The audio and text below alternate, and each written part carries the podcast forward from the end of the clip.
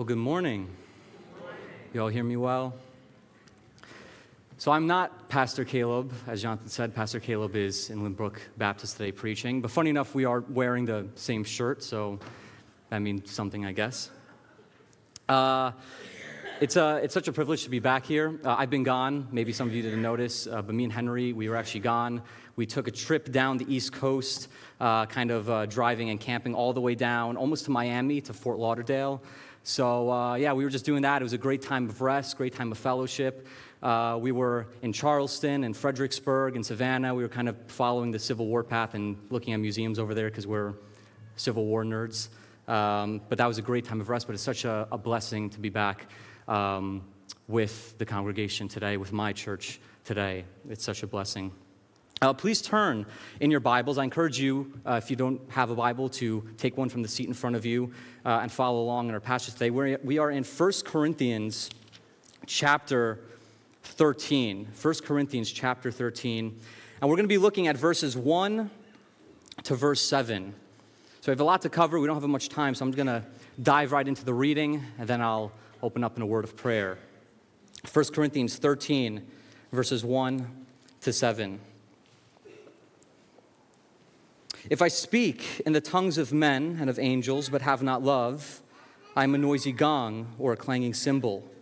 And if I have prophetic powers and understand all mysteries and all knowledge, and if I have all faith so as to remove mountains, but have not love, I am nothing. If I give away all I have, and if I deliver up my body to be burned, but have not love, I gain nothing. Love is patient and kind. Love does not envy or boast. It is not arrogant or rude. It does not insist on its own way. It is not irritable or resentful. It does not rejoice at wrongdoing, but rejoices with the truth. Love bears all things, believes all things, hopes all things, endures all things. Let us pray. Uh, dear Father, uh, thank you uh, for this beautiful day that you have blessed us with in your kindness. Uh, Father, I pray your blessing over this message. Uh, guide me as I preach it, Lord, and I pray, Lord, may I preach it in love, Father, uh, because as we will see, Lord, if I deliver this message um, and I deliver it in the most excellent way that I can, but I don't have love, Lord, it, it avails me nothing and it comes to nothing. And so, Lord, I pray that through this message, your people uh, be edified, that they be built up in love for one another and Lord, that uh, you be glorified in this, that we may see how you love perfectly, Lord, even when we ourselves do not. So do that this day, Lord, through this message. And I pray in confidence, knowing that you hear and are eager to answer. In Jesus' name, amen. Amen. So, the passage that we uh, approach this morning, it's one that I'm sure most of you uh, are familiar with. It's a uh, passage from Paul, and it's this great passage on love. And it's a passage that I commonly uh, find spoken at weddings. I'm sure many of you maybe had this spoken, these verses spoken at your wedding. Uh, and though these verses are often found and spoken during wedding ceremonies, the context in which these verses are written in actually has nothing to do with marriage. It's not written within the context of marriage, but rather it is written within the context of the church, of the body of Christ. And so, just for some context sake, uh, we find these verses in the book of First Corinthians. Now, First Corinthians is an epistle written by the Apostle Paul, and it's written to the church found in the ancient city of Corinth, hence the name First Corinthians. And the, the church in Corinth was a church founded by Paul uh, back in the book of Acts. Uh, and it, uh, it, was a church, uh, unfortunately, that the scriptures often present as one of the most troubled churches amongst those of the first century. It was a church that had, between the time of uh, its founding to the writing of this letter, uh, fallen into disor- disorderly worship. It had fallen into uh, theological confusion and ungodly division. It was a church, as Paul presents it, whose ultimate problem was a lack of love. And there was this lack of love from which the other problems in Corinth were birthed, which Paul refers to earlier in this letter. The Corinthian church was a selfless, I'm sorry, selfish church, and ultimately it was a loveless church. It was a church in which division and even lawsuits among believers were common and prevalent. And so this letter was written by Paul in order to address these things. And as he does address these things, um, his, his language throughout most of the letter is very linear. It's very, uh, it's just direct argumentation, rebuke. But when we come to this 13th chapter, it's, it's nearly poetic in his, and uh, Paul is in his writing. And because of that, it makes these verses some of the most beautiful in the entire New Testament. But as beautiful as these verses are, they are also some of the most challenging verses in the entire New Testament. Not challenging in the sense that these verses are difficult to understand, they're not, not at all, but challenging in that these verses they act as a mirror for each and every one of us. These verses act as a mirror that we must, upon reading them, look into and realize the truth of just how loving, unloving we truly are. But it's my hope that through what is written here today, three things will come about. Firstly, is that it's going to bring to light any ways that we, within our congregation, have failed to love each other as we are called. The second is that we will see how we as a church, by the empowerment of the Spirit of God, can love each other better. And finally, is that we will see the perfection of Christ's love.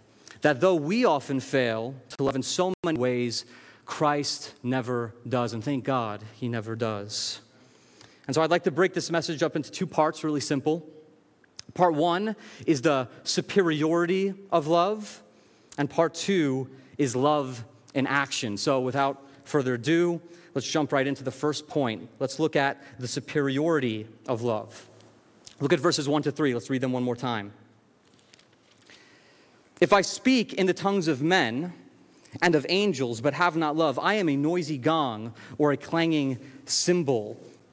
And if I have prophetic powers and understand all mysteries and all knowledge, and if I have all faith so as to remove mountains, but have not love, I am nothing. If I give away all I have, and if I deliver up my body to be burned but have not love, I gain nothing.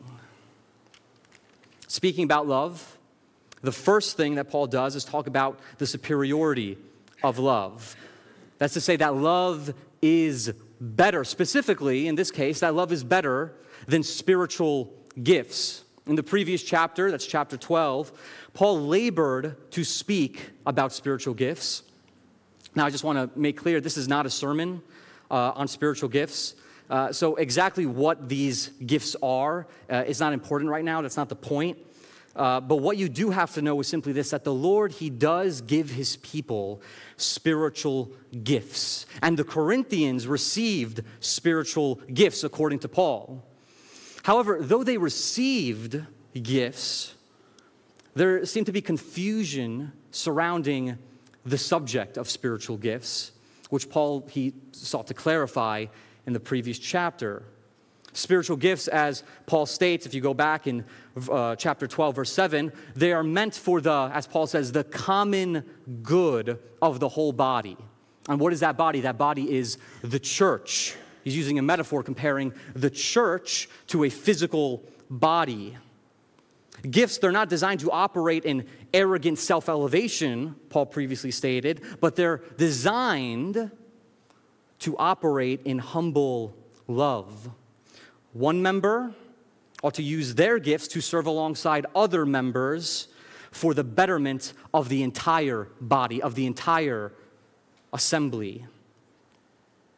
And using that metaphor of the body, just like a, a physical body member, physical body part, uh, let's say like a hand, works alongside another body member, let's say your eye, hand eye coordination, so too we who are spiritual members of Christ ought to work alongside one another for the common good of the church. That is the purpose of spiritual gifts.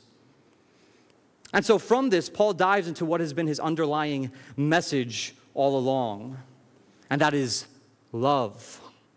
From the beginning of his letter, love has been the undertone. Gifts are good, Paul says. Chapter 12, verse 31, Paul says, in concluding chapter 12, earnestly desire the greater gifts. Gifts are good, says Paul. But now, within that very same verse, verse 31 of chapter 12, he says, I will show you a still more excellent way. Gifts are good, but there's a more excellent way. And what is that more excellent way? That way is love. You can have all the gifts in the world, but if you don't love, it comes to nothing. You can have great gifts, and as we see, as we're going to see, you can do great works, but if it is all void of love, then its sum is a whopping zero. Wow.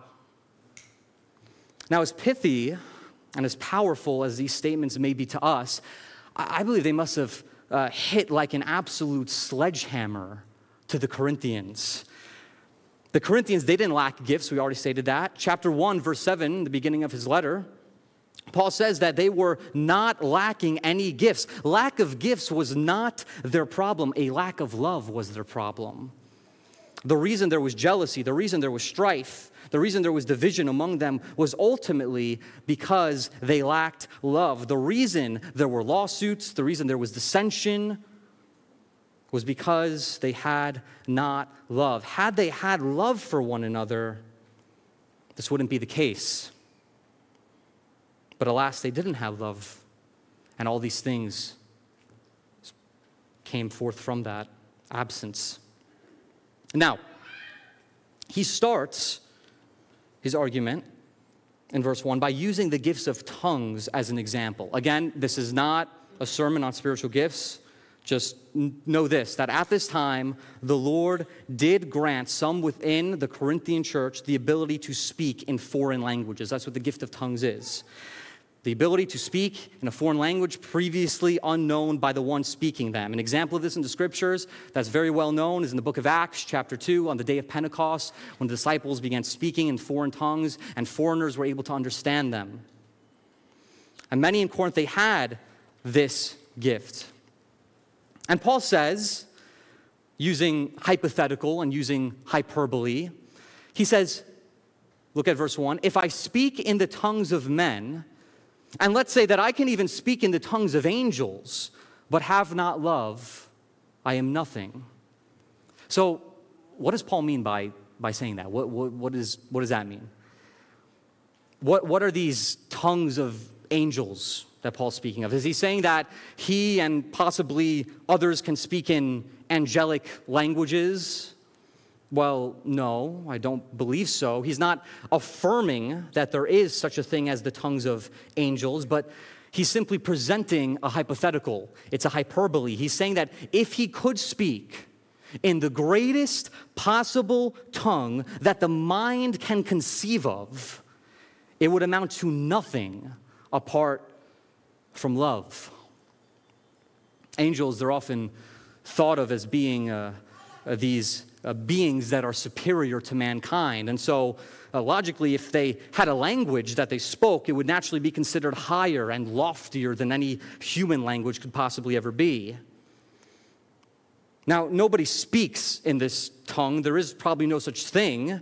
He's just using it to make a point. And the point is that great giftedness, apart from great love, is valueless. Paul is saying that even if he were more gifted than anyone else regarding this gift, the gift of tongues, but he didn't love, he would be nothing. Nothing. Now, while Paul, though he primarily speaks of the gifts of tongues here, I believe that eloquent and articulate speech can also be included in this. You know, so often we are people that are enamored, uh, infatuated by those who are particularly gifted in the area of speech. And I believe that in the church, this is most often true with how we view teachers and how we view pastors. We, we get in our head mistakenly, we conflate the idea that the holiest men, the ones who must love the most, uh, are the ones that can preach the best sermons, the ones that can articulate better than the rest. But that's just false. That's not true. You could be very gifted in speaking and teaching the Word of God, and you could spend hours preparing a message and then deliver that message with ethereal clarity.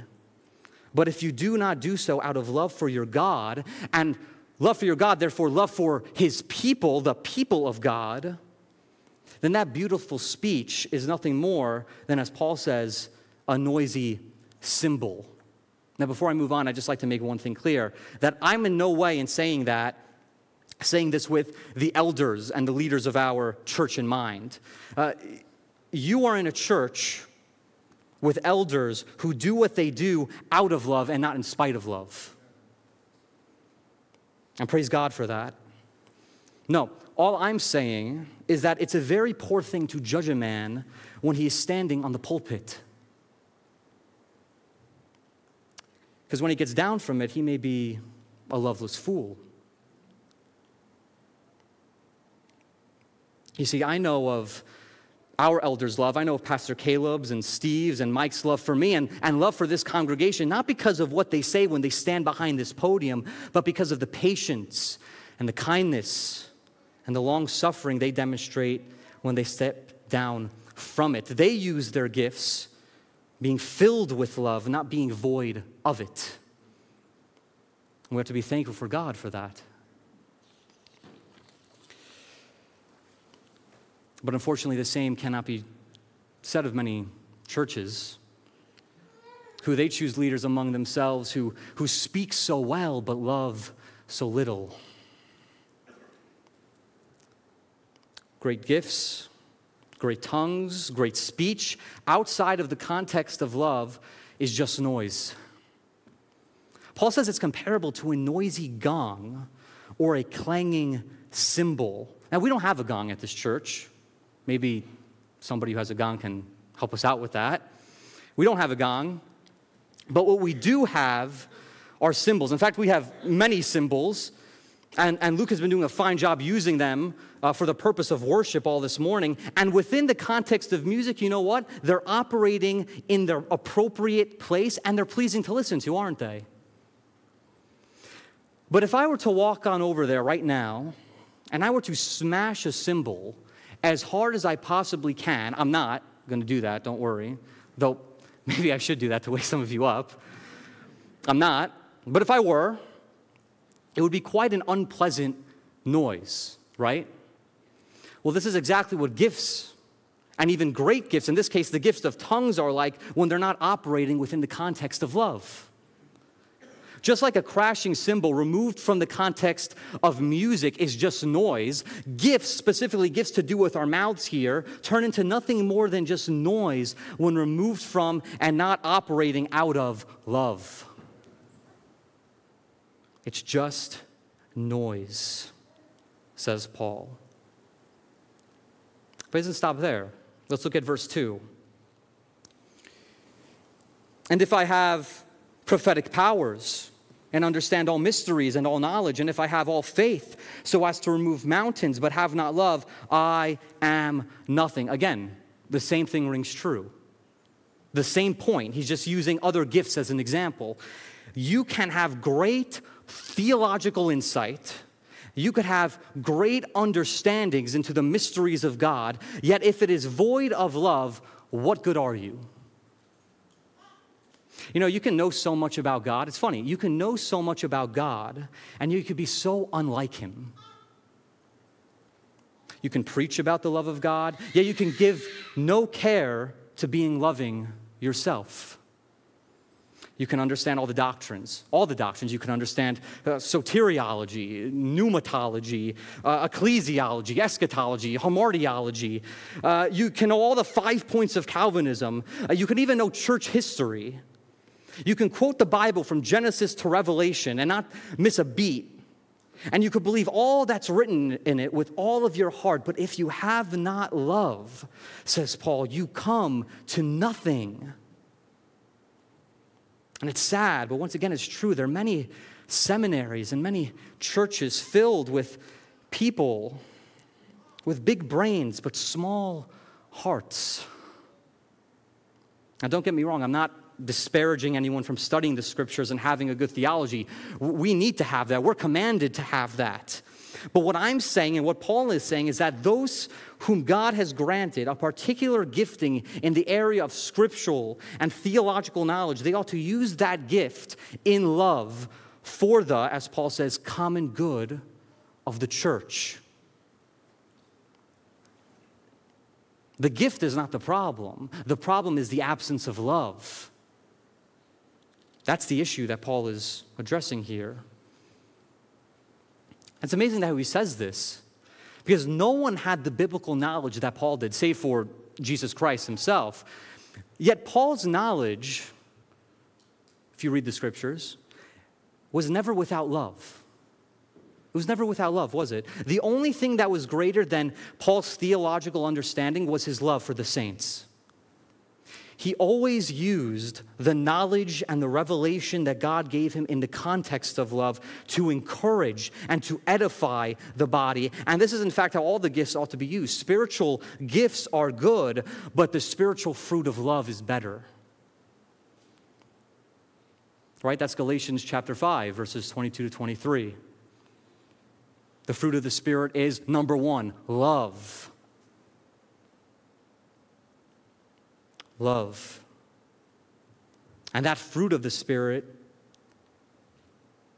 is far superior to any gifts. In fact, gifts without the fruit of love come to nothing. It's only in and through love that our gifts become effective.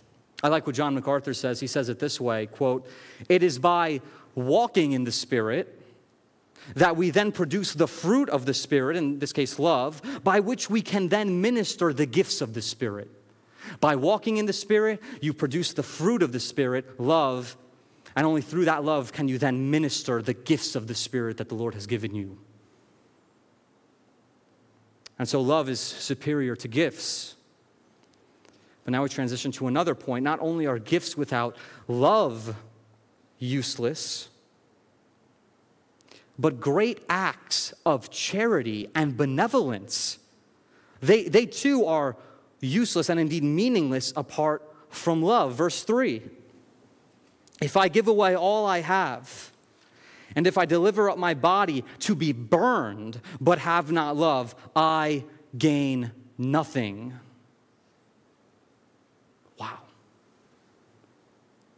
Now, you may read that and you may say, but, but brother, aren't, aren't those acts, aren't those signs of love?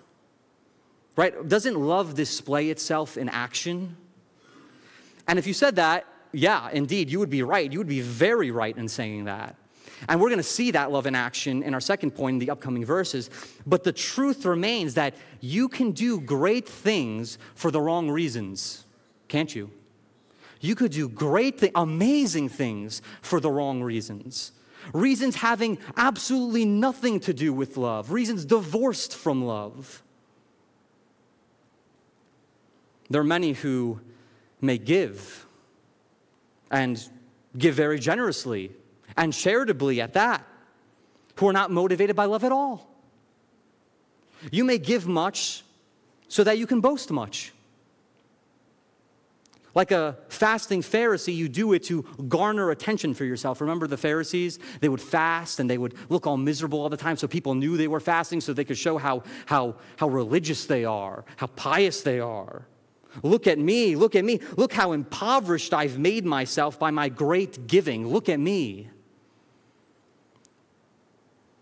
And so you turn your giving into a way of highlighting your great generosity. Just like a Pharisee. You may look at such a person and, and you may believe upon seeing them that they give out of great love. And you know what? You're right. They do give out of great love, but not love for the people of God, not love for the people whom they are giving the gift to, but rather love for themselves. You do it for pride. You may also do it, give in order to, to get what you perceive as a better standing before God right? As if your giving can set you right before the Almighty. That you may give more in order to get more from God, right? That's, that's, that's your philosophy. Right? And in fact, that's the philosophy, that's the thinking of the prosperity gospel. That's what the prosperity gospel is built upon. Give not because you love your God and because you love His church, but because God can give you the things you truly love. that promotion, that Ferrari in the driveway. And the more you give, then the better your chances of getting it. You may also give like a Pharisee. Pharisees who, according to Jesus in Matthew chapter 23, verse 23, tithe mint and dill and cumin, but neglect weightier matters of the law, perhaps matters such as love. Beware, because in your great giving, there may be more Pharisee than philanthropist in you yet. No, you see, this is all empty giving. This is all giving that is not motivated by love for the ones whom you are giving to. And because of that, it is worthless. This is not how we as saints are to give, but as saints, we are to give in joy and readiness, and most of all, love. And you know who are ex- excellent examples of this from the scriptures? The Macedonians. The Macedonian believers mentioned in 2 Corinthians chapter 8. They gave generously in order to assist poor saints in Jerusalem. And Paul says this regarding their giving in 2 Corinthians 8. He says that in their abundance of, of joy and their extreme poverty, have overflowed in a wealth of generosity on their part, for they gave according to their means, as I can testify, and beyond their means of their own accord, begging, earnest, begging us earnestly for the favor of taking part in the relief of the saints. You see, the Macedonians, they gave out of love, love for the saints, so much so, in fact, that they begged Paul to let them assist, even though they themselves were in severe affliction and poverty. And that's the right motivation, the motivation of love for the saints of God, and that is how we ought to give. But now Paul is going to take it even further than that. Even further, to really hammer home his point, he's going to say the most shocking thing yet. Look again what it says in verse 3.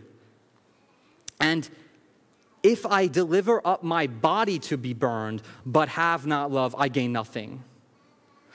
So, not, not only is loveless giving worthless, but even loveless sacrifice. Paul is saying that you can go so far as become a martyr. You can go so far as deliver not only your possessions, but your body to be consumed by, father, by, by fire. And even that, even that, if it is not done in love, is worthless. Wow, even martyrdom what many consider to be the greatest act of benevolence, the greatest act of faith, is stripped of all meaning and all value if it has not love in it, if it is not saturated in love. Because you can be motivated to become a martyr for all the same wrong reasons we already stated. You know, Christianity has had many martyrs throughout history. Many of the 12 disciples themselves became martyrs for the sake of the gospel. Paul himself would be killed for his faith. And throughout his life, he was ready at all times to give his life up. And it was Paul who, in Acts 21, vehemently stated, I am ready not only to be imprisoned, but even to die in Jerusalem for the name of Jesus. Paul was ready, always ready to give up his life. And his motivation was love love for Christ and love for Christ's bride, the church. And later in life, he would indeed give his life up. But even that great act, if it be absent of love, says Paul, comes to nothing. You see, love indeed must display itself in works. Don't get that wrong. Don't mistake what I'm saying. In fact, that's so true that love without works is, I would say, not love at all. You can't say that you have love for someone and at the same time remain stagnant, right? It's like the argument in James. You say you have great faith, but your brother comes to you impoverished. You say, go and be well. It's the same thing with love. Yeah, I love, but you do nothing. Well, that is wrong. But with that being said, the opposite is also true. Just as love apart from works is not really love at all, works apart from love is nothing more than empty religion. Works and love are eternally connected. But you can't put the cart before the horse. Our good works ought to stem forth from a heart of love. Now, I could say more regarding this, but I'll summarize verses 1 to 3 by saying this The greatest display of the Holy Spirit in the lives of believers is not found in spiritual gifts, but it is found in the spiritual fruit of love. In fact, so fundamental is that reality that apart from it, the rest is useless, meaningless, as I've repeated many times already, and as Paul does. It, it, doesn't matter how well you speak, how much you know. It doesn't matter how much you give away, even if what you give away is your very life. If it's not done in love, if you do not live a life of loving your brothers and sisters in Christ, then it is all worthless. The way that believers are best identified is not gifts and great acts, but it is in our love for one another. Right? It, harkens back to what Jesus said in John chapter 13. In verses 34 35, Jesus says, A new commandment I give you, that you love one another, just as I have loved you. You also are to love one another. By this, all people will know that you are my disciples, if you have love for one another.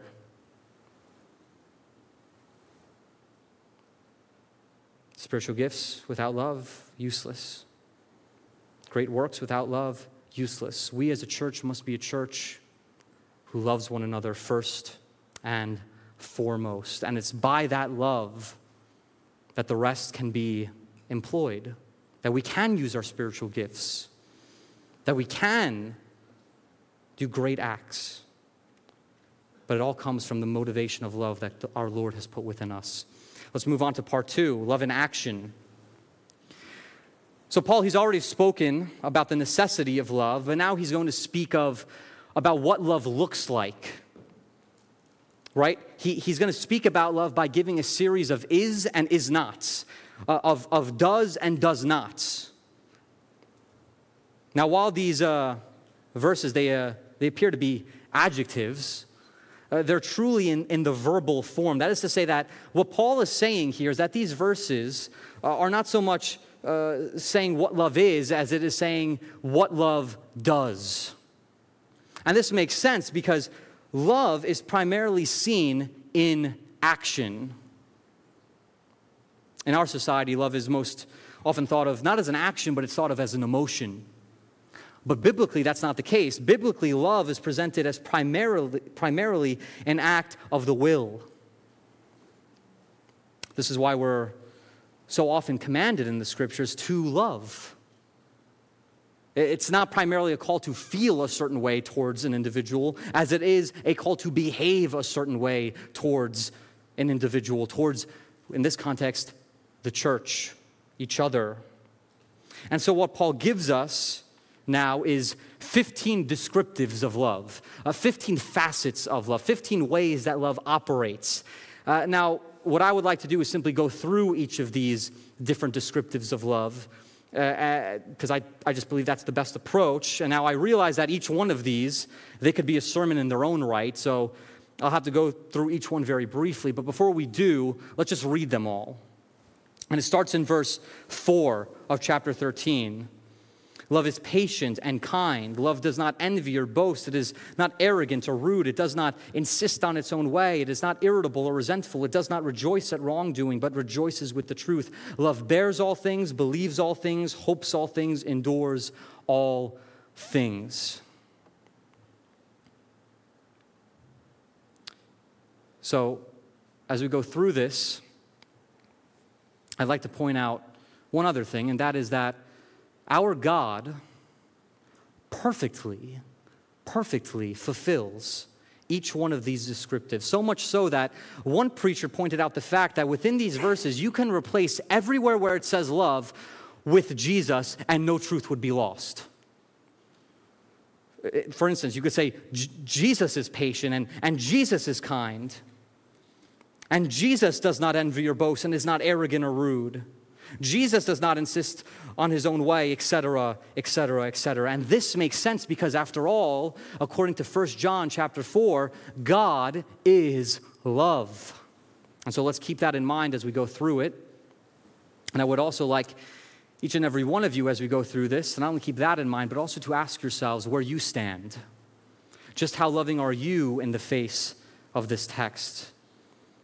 So, firstly, love is patient.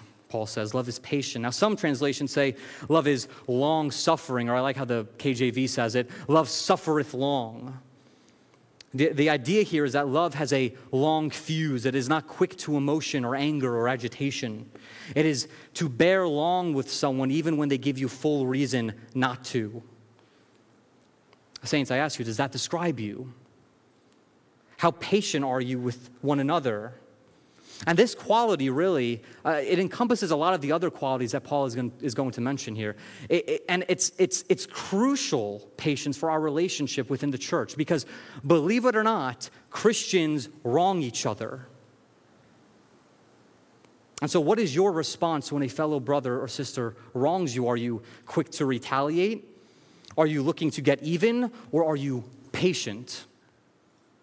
You want to know uh, one of the greatest displays of patience that I have witnessed? It was actually very recently. I said before that uh, I just came back from a trip with Henry. Uh, well, we didn't fly, as I said before, we drove. And uh, we also, because we're men and we like to make our lives more difficult, we didn't stay at hotels. We just like camped in a tent in the Florida, well, not in Florida, but in the South Carolina heat and the Georgia heat. And we were stuck in a small metal box called a car for hours and hours on end a day for a whole week. And Henry did not lose his patience with me, which I believe, honestly, that that is one of the greatest displays of patience in this entire earth. And my family's over there right now, and they're thinking, man, a week? I dealt 22 years with you. But honestly, to me, that is a, a great sign of patience. And I was encouraged by his patience for me because I am not a easy man to live with or deal with for long and extended periods of time. And so I appreciate that. And I find patience to be one of the most uh, godlike traits to possess. Because our God, indeed, He is a God of patience. Consider the patience of the Father. Do you not know that the only reason you're alive is because He was and still is patient with you? How often did you transgress His law as an unbeliever? And even as a believer, how often do you fail and how often do you fall short? Is it just me? Because then I just expose myself. No, it's all of us. And yet your God is patient with you how patient was our God in the time of Noah. Have you ever read the account of Noah and just thought, man, God, you're patient? Before he brought the flood, how patient is he now, even in keeping back his judgment? Keeping back his judgment that some might be saved. Our God is slow to anger. He is a patient God, as the Psalms say, and we ought to be patient in dealing with one another, looking to our God and mimicking that in our lives. Let's go on. We have to be brief because there's 15. Love is also kind. The idea here is that love seeks to benefit others. Uh, now, the, the, the root of the Greek word here for kind is useful. Uh, this is not so much referring to one's friendly demeanor, friendly attitude, friendly disposition, as it is uh, to referring to seeking someone else's welfare. It is the idea that even when injured and wronged by another, you only seek the welfare of that person. It is to bless when you are cursed. It is a difficult thing, as many of you probably know, to bless those who wrong you. But it is, it is how we are called to love. And as fellow brothers and sisters in Christ, amongst ourselves, we ought to always seek the welfare and betterment of one another, even when we have been mistreated. And again, let God be our example. Our God is kind, is He not? Romans 2 4, and talking about God's patience and His kindness, say this Or do you presume on the riches of His kindness and forbearance and patience? Kindness and patience, not knowing that God's kindness is meant to lead you to repentance. Our God's kindness spreads not only to us imperfect children, but even to unbelievers. And listen to me, if you hear nothing else that I say, if you are not a Christian here today, I want you to know this. I want you to know that God has been kind with you. He's been kind with you. Well, in what way? Well, in this way, you reject Him and you transgress against him and you disobey him every day, and yet he chooses to lavish you with kindness and with patience. What grace! Scriptures say his rain falls on the just and the unjust. You are an enemy of God, and yet he still allows you to have life and breath and enjoy his creation. You're going to walk out of here, maybe have lunch. You're going to enjoy food. And you have a bed to sleep in and clothes on your back. And you can enjoy the beautiful weather we have outside. And that's all the kindness of God on you. And yet the scripture says that you, if you are not in the fellowship of Christ, are his enemy. But I want you to know that his kindness and his patience is designed to bring you to repentance. It is to allow you the opportunity to turn to him and be saved. And so turn to him and be saved. Do not presume upon his kindness and his forbearance. What a kind God we serve. Let's go a little faster now. Paul also says that love does not envy and love does not boast. Now, these two really go together, and, and what you have is really two sides of a coin. And it's not a good coin, it's a coin of selfishness, really. Envy, in its basic sense, is to want what someone has. But there's even a more despic- despicable form of envy. It's, it's not only to want what someone else has, but even more than that is to simply hate the good fortune of another. It is to hate that somebody has, maybe has better than you. You know, there's a story of, of St. Augustine. Uh, St. Augustine, when he was a young man, uh, he uh, lived a very uh, promiscuous life, did many sins, but the sin that really stuck with him was a sin that many of us would consider minor. He stole a, a pear from a neighbor's fruit tree. And you say, well, what's wrong with that? Why, why did that uh, seem to him the most egregious sin? Well, it was because he didn't have a reason for doing it. He didn't want the pear. In fact, he had his own pears on his own tree. But he did it simply because he did not want that man to have. It was envy, it was despicable. To boast, on the other hand, is to desire to elevate yourself, to let others know of your greatness and your glory. But Christianity is a call to humility, not pride. Let's consider our God again. Let's consider Christ. He did not boast, but instead he humbled himself.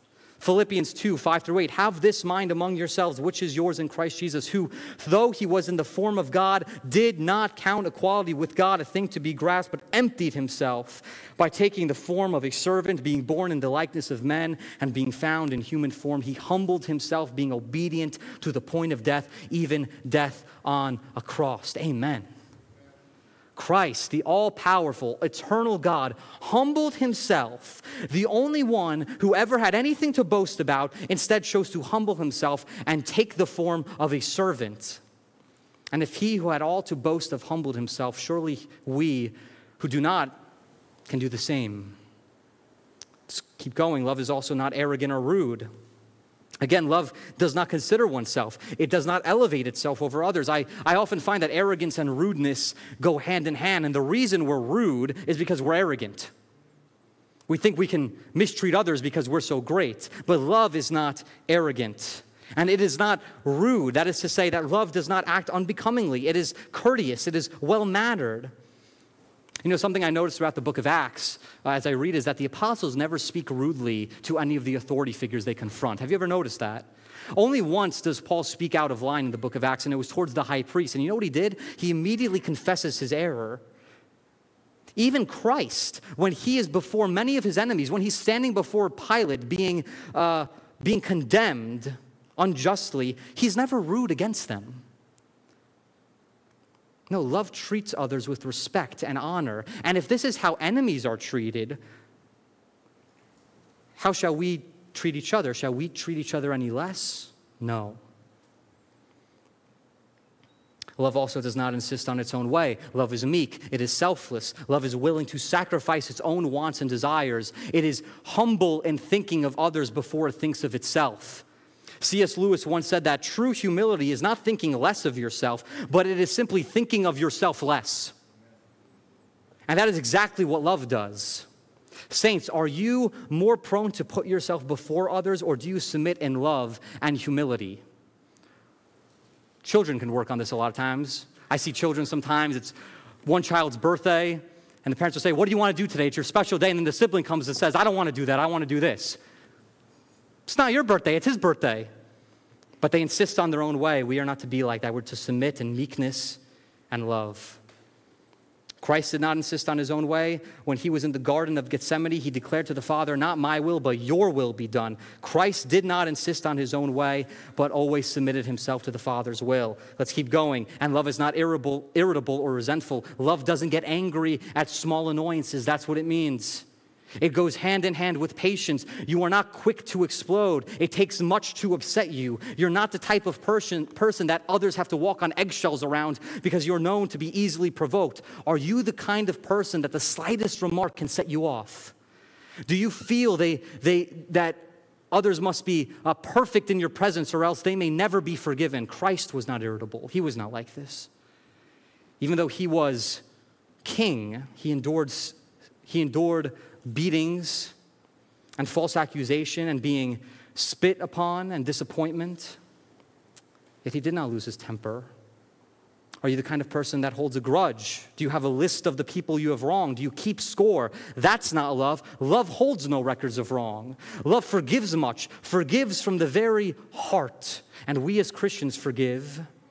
Indeed, we must forgive. We have been forgiven much. We have no right. You have no right church, to not forgive your fellow brother and sister in light of how Christ has forgiven you. It's not, shall I forgive my brother? You don't have that choice. You have no right. Next, love does not rejoice at wrongdoings, but in truth. Church, love is not silent when it sees another brother or sister in sin. Pastor Caleb just preached about the topic of church discipline for the last two weeks, and one of the reasons we have church discipline simply is because love does not rejoice at wrongdoing. Love confronts sin, it confronts error. Let me ask you do you have friends in your life who lovingly rebuke and admonish you when you're heading down the wrong path or who stay silent? When you're not living according to the commands of Scripture, do they point it out in love or do they rather stay silent and happy allow you to march towards destruction? Are you that person? No, a true friend, one who truly loves you, is one who is ready to, to wound you if necessary. Proverbs 27 6 Faithful are the wounds of a friend. Christ didn't rejoice in wrongdoing, but he confronted it head on. And Christ doesn't tolerate lies in his church, but he sent Paul as his servant to teach and to rebuke and to correct the churches when they were in the wrong, like we see here in this epistle. Paul didn't stay silent in the face of sin and false teachers and false teaching, but constantly corrected it because he rejoiced in the truth. And finally, the last four, very quickly. We'll bundle them together. Love bears all things, believes all things, hopes all things, and it endures all things. Love believes all things and hopes all things is not to say that love is gullible or that love is naive. No, rather, it is to say that love is not cynical. Love is not suspicious. Love doesn't assume the worst of people. Uh, and that right there, to assume the worst of people, is a mindset that can destroy the church. It can be lethal. Christians being suspicious and assuming the worst in each other. And when that's paired with gossip and when that's paired with slander, it's lethal. But love does no such thing, but it assumes the best. It gives the benefit of the doubt. It hopes even when your brother sins against you. 70 times, seven times. And, they, and when they constantly fail, love does not consider them lost. Paul didn't consider the Corinthian church lost. And Christ, when you fail, doesn't consider you lost. Believes all things and hopes all things. And lastly, it bears and endures all things. Love rolls with the punches. Love is unceasing, it's unrelenting. To bear all things is the idea to cover or protect. It can mean to bear a load. Love covers a multitude of sins. It doesn't seek to expose wrongs in others. Love doesn't just operate when it is comfortable to do so, but when it is uncomfortable, it goes through the trenches with someone.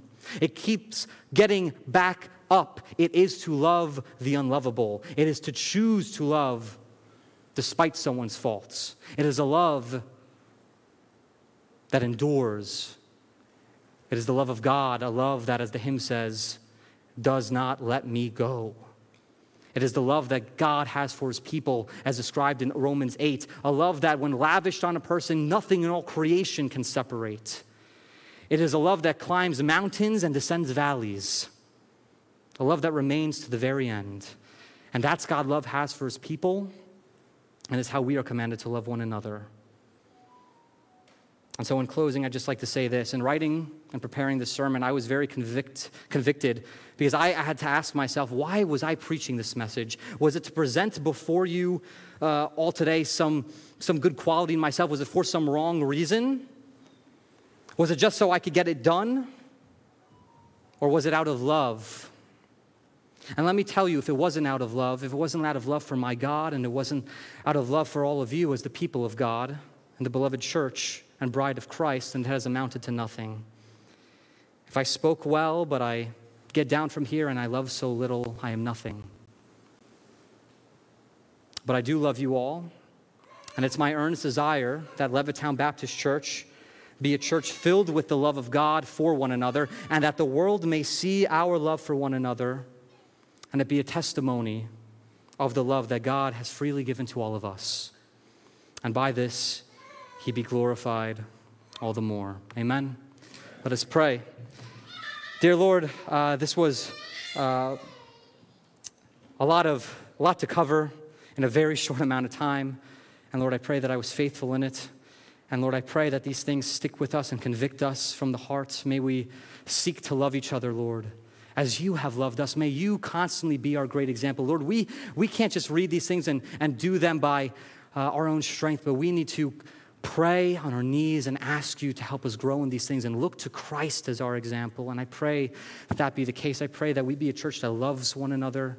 Because, Lord, we could do so many things so many good things, but if we don't love each other and we don't do it out of love, Lord, we're empty and we're nothing. I thank you, Lord, that this is a church that loves one another.